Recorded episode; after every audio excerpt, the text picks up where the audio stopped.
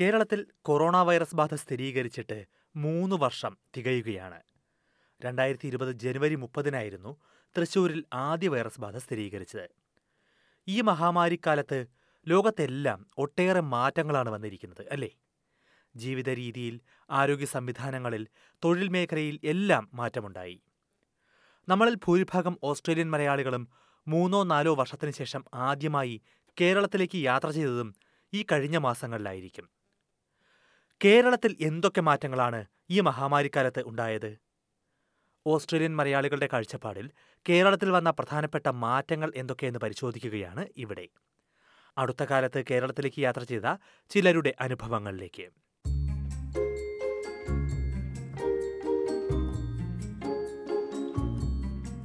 പ്രവാസം ജീവിതമാക്കിയ ഏതൊരു മലയാളിയുടെയും മനസ്സിലെ ഏറ്റവും വലിയ കാത്തിരിപ്പുകളിലൊന്നാണ് നാട്ടിലെ അവധിക്കാലം.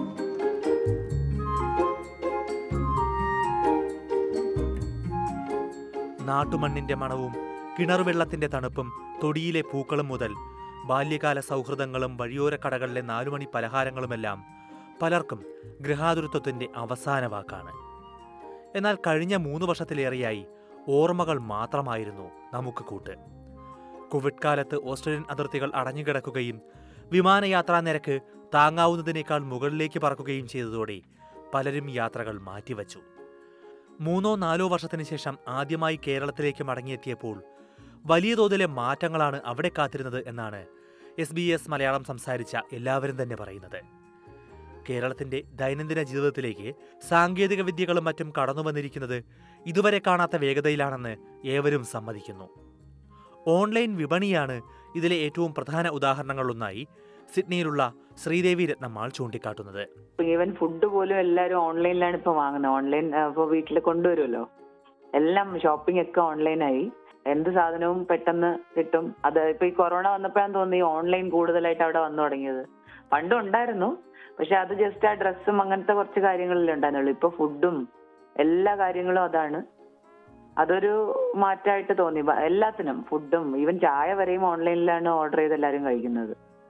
സ്വിഗ്ഗി മെഗാമാർട്ട് ഇങ്ങനെയുള്ള കുറെ കാര്യങ്ങളൊക്കെ അവിടെ ഉണ്ടല്ലോ. അപ്പൊ അതാണ് മെയിൻ ആയിട്ട് അവർ യൂസ് ചെയ്യുന്നത്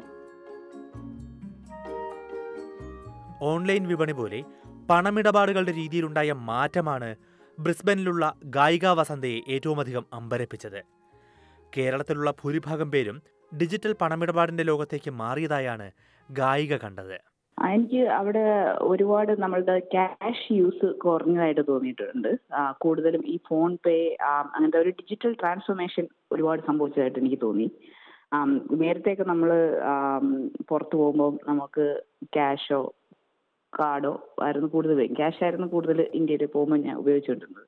പക്ഷേ ഇപ്പോ എല്ലാ ഷോപ്പുകളും ഈവൻ നമ്മൾ ചെറിയ നമ്മൾ ഒരു ഉന്തുവണ്ടിയിൽ സാധനം വിറ്റുകൊണ്ട് പോകുന്നവരാണെങ്കിൽ പോലും അവർ ഉപയോഗിക്കുന്നത് ഫോൺ പേയോ ഗൂഗിൾ പേയോ ആണ് അക്സെപ്റ്റ് ചെയ്യുന്നത്. As an N R I നമുക്കത് ശരിക്കും ഒരു ഡിസഡ്വാന്റേജ് ആയിരുന്നു. കാര്യം എൻ ആർ ഐ അക്കൗണ്ട്സ് നമ്മൾ പോയ സമയത്ത് അവർ ഗൂഗിൾ പേയും ഫോൺ പേയും ഒന്നും എൻ ആർ ഐ അക്കൗണ്ട് വഴി സമ്മതിക്കുന്നുണ്ടായിരുന്നില്ല. പക്ഷേ അവിടെ ലോക്കലി താമസിക്കുന്ന ആൾക്കാർക്ക് അതൊരു ഒരു വലിയ അനുഗ്രഹമായിട്ടാണ് എനിക്ക് തോന്നിയത്. അവരാരും ആരും തന്നെ ക്യാഷ് ക്യാരി ചെയ്യുന്നുണ്ടായിരുന്നില്ല. പിന്നെ വളരെ രസകരമായിട്ടൊരു സംഭവം ഉണ്ടായി. നമ്മൾ ട്രെയിനിൽ കൊല്ലത്ത് നിന്ന് കോഴിക്കോട് പോവുകയുണ്ടായി. അപ്പം ട്രെയിൻ ടിക്കറ്റിൽ നമ്മൾ അവിടെ എ സി കോച്ചിലോട്ടിരുന്നപ്പോൾ ടി ടി ആർ വന്നപ്പം നമ്മൾ അടുത്തിരുന്ന ഒരാളുടെ കയ്യിൽ പുള്ളി മറ്റേ ജനറൽ ടിക്കറ്റ് ആയിരുന്നു അപ്പം ടി ടി ആർ അത് അപ്ഗ്രേഡ് ചെയ്ത് കൊടുക്കാനായിട്ട് നോക്കിയപ്പോൾ എക്സ്ട്രാ പൈസ പുള്ളിയുടെ ക്യാഷ് ഇല്ല.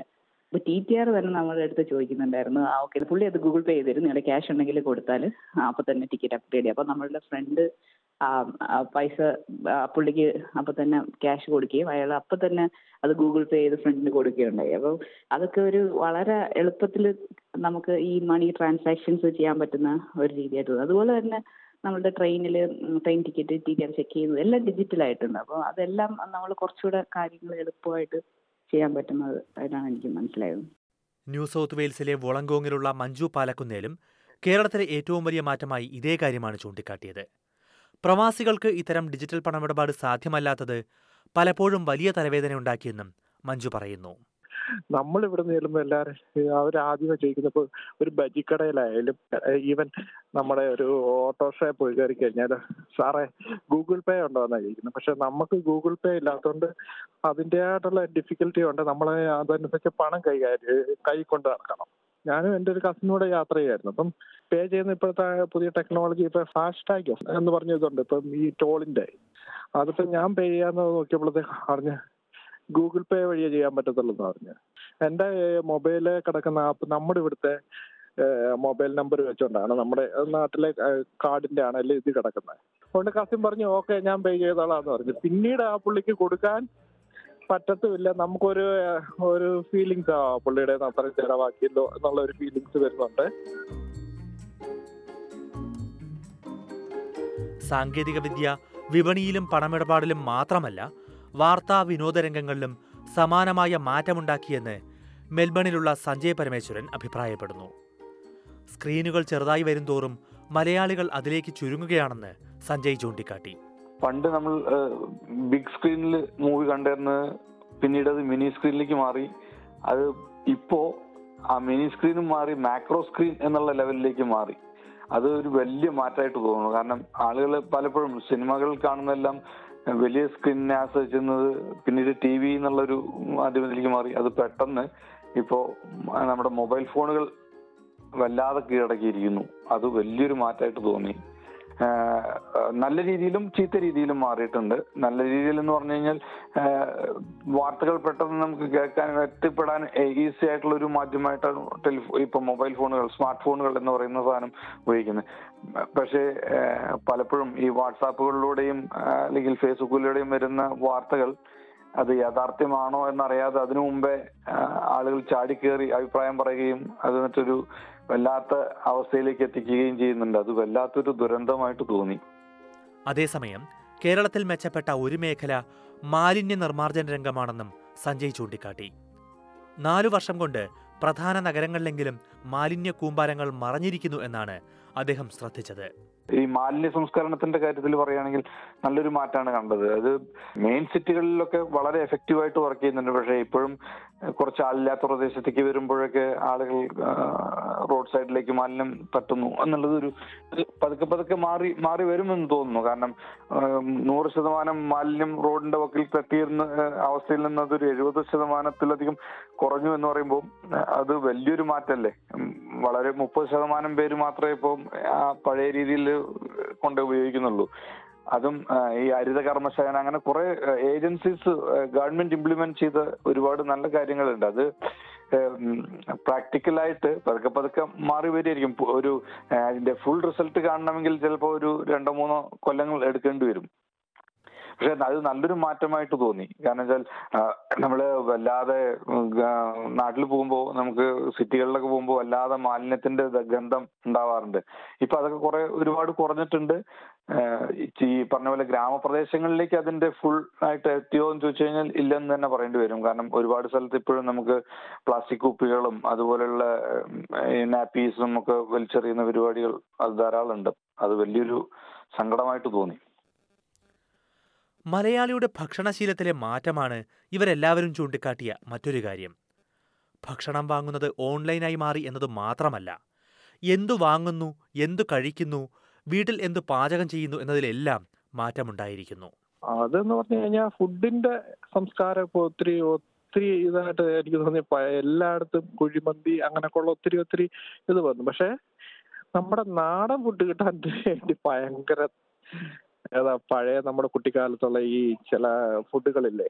എന്നാ പരിപ്പ് വടയാണേലും ചെറിയ സുഹിയൻ അങ്ങനെയൊക്കെയുള്ള ചെറിയ ചെറിയ ഇതൊക്കെ ഉണ്ടല്ലോ. അങ്ങനെയൊക്കെയുള്ള കാര്യം അതൊക്കെ കിട്ടാൻ വേണ്ടി ഒത്തിരി അലയേണ്ടി വരും സാധാരണ ഇതിൽ. പണ്ടൊക്കെ എന്ന് പറഞ്ഞു കഴിഞ്ഞാൽ അത് എല്ലായിടത്തും ലഭ്യമായിരുന്നു.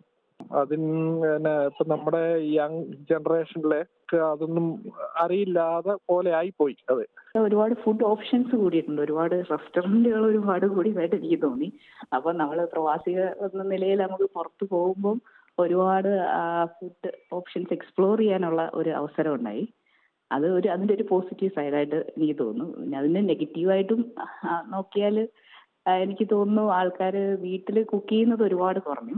ഇപ്പം ഹോം കുക്ക്ഡ് മീൽസ് ഡോർ ഡെലിവറിയും അല്ലെങ്കിൽ ഒരുപാട് കാറ്ററിംഗ് ഓപ്ഷൻസും ഒക്കെ ഉണ്ട്. അപ്പം ഇപ്പം എനിക്കറിയാവുന്ന തന്നെ നമ്മുടെ ഫ്രണ്ട്സിന്റെ ഒക്കെ അടുത്ത് ആരും വീട്ടിൽ കുക്ക് ചെയ്യേണ്ട ആവശ്യം കുറഞ്ഞതായിട്ട് എനിക്ക് തോന്നി. അതുപോലെ നമ്മൾ അവരെ വിസിറ്റ് ചെയ്യുമ്പോഴും ഒക്കെ കൂടുതലും പുറത്തുനിന്ന് ഓക്കെ എളുപ്പം തന്നെ പുറത്തുനിന്ന് റെസ്റ്റോറന്റിൽ നിന്ന് ഫുഡ് ഓർഡർ ചെയ്ത് തരികയും ഒക്കെ ചെയ്യുന്ന ഒരു ഇത്. അത് മുൻപ് അത് കുറവായിരുന്നു. കാര്യം എല്ലാവരും നമ്മൾ വീട്ടിൽ കുക്ക് ചെയ്യുന്നതായിരുന്നു കൂടുതൽ.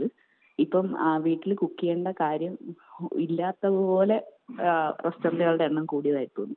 അഡ്വാന്റേജ് എന്ന രീതിയിൽ നമ്മൾക്ക് ഇപ്പോൾ കൂടുതൽ സമയം നമുക്കൊരു ഗസ്റ്റ് വന്നാൽ നമുക്ക് വീട്ടിൽ അവരുമായിട്ട് സ്പെൻഡ് ചെയ്യാൻ പറ്റുന്നുണ്ട്. ആ ഒരു ഒരു കുക്കിങ്ങിന്റെ ഒരു ടെൻഷനും അല്ലെങ്കിൽ സ്ത്രീകളും കൂടുതൽ സമയവും അടുക്കളയിൽ ചെലവഴിച്ചിരുന്ന ആ ടെൻഷൻ കുറഞ്ഞു.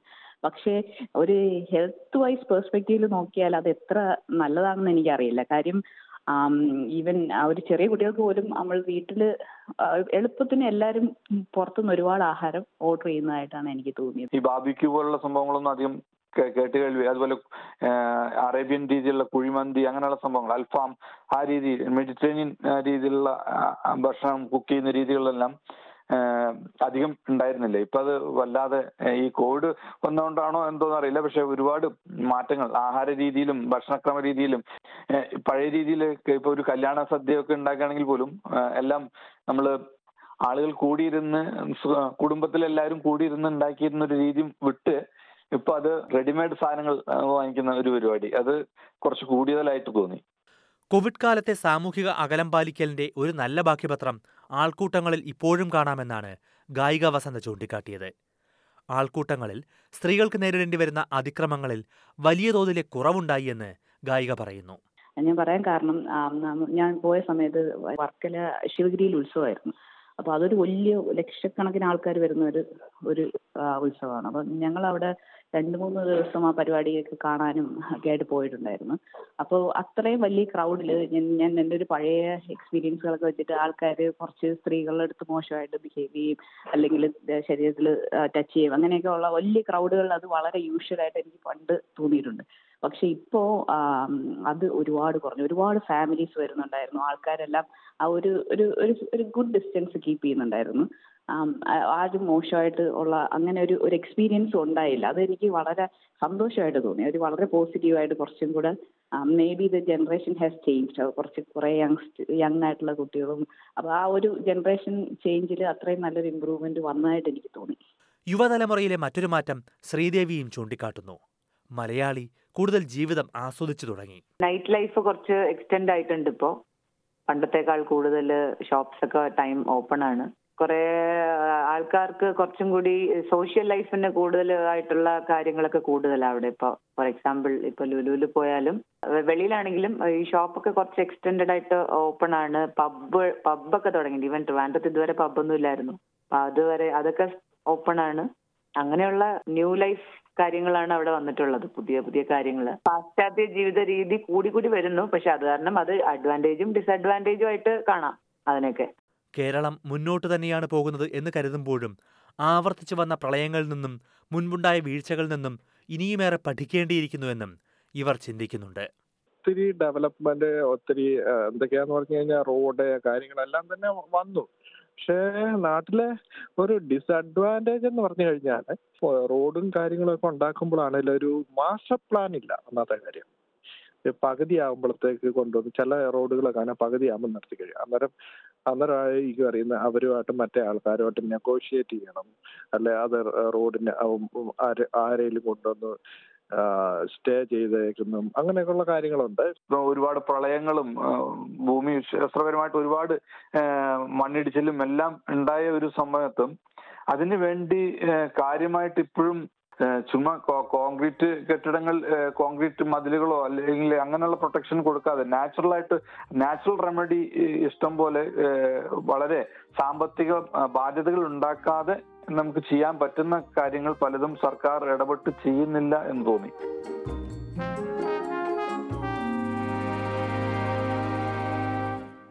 കോവിഡ് കാലത്ത് കേരളം എങ്ങനെയൊക്കെ മാറി എന്ന വിഷയത്തിൽ അടുത്ത കാലത്ത് കേരളത്തിലേക്ക് യാത്ര ചെയ്ത നാല് ഓസ്ട്രേലിയൻ മലയാളികളുടെ അഭിപ്രായങ്ങളാണ് നമ്മൾ ഇതുവരെ കേട്ടത്. നിങ്ങളുടെ അനുഭവങ്ങൾ തീർത്തും വ്യത്യസ്തമായിരിക്കാം. അങ്ങനെയാണെങ്കിൽ S B S Malayalam Facebook പേജിൽ കമന്റായി ആ അനുഭവങ്ങൾ ഞങ്ങളുമായി പങ്കുവയ്ക്കുമല്ലോ അല്ലേ?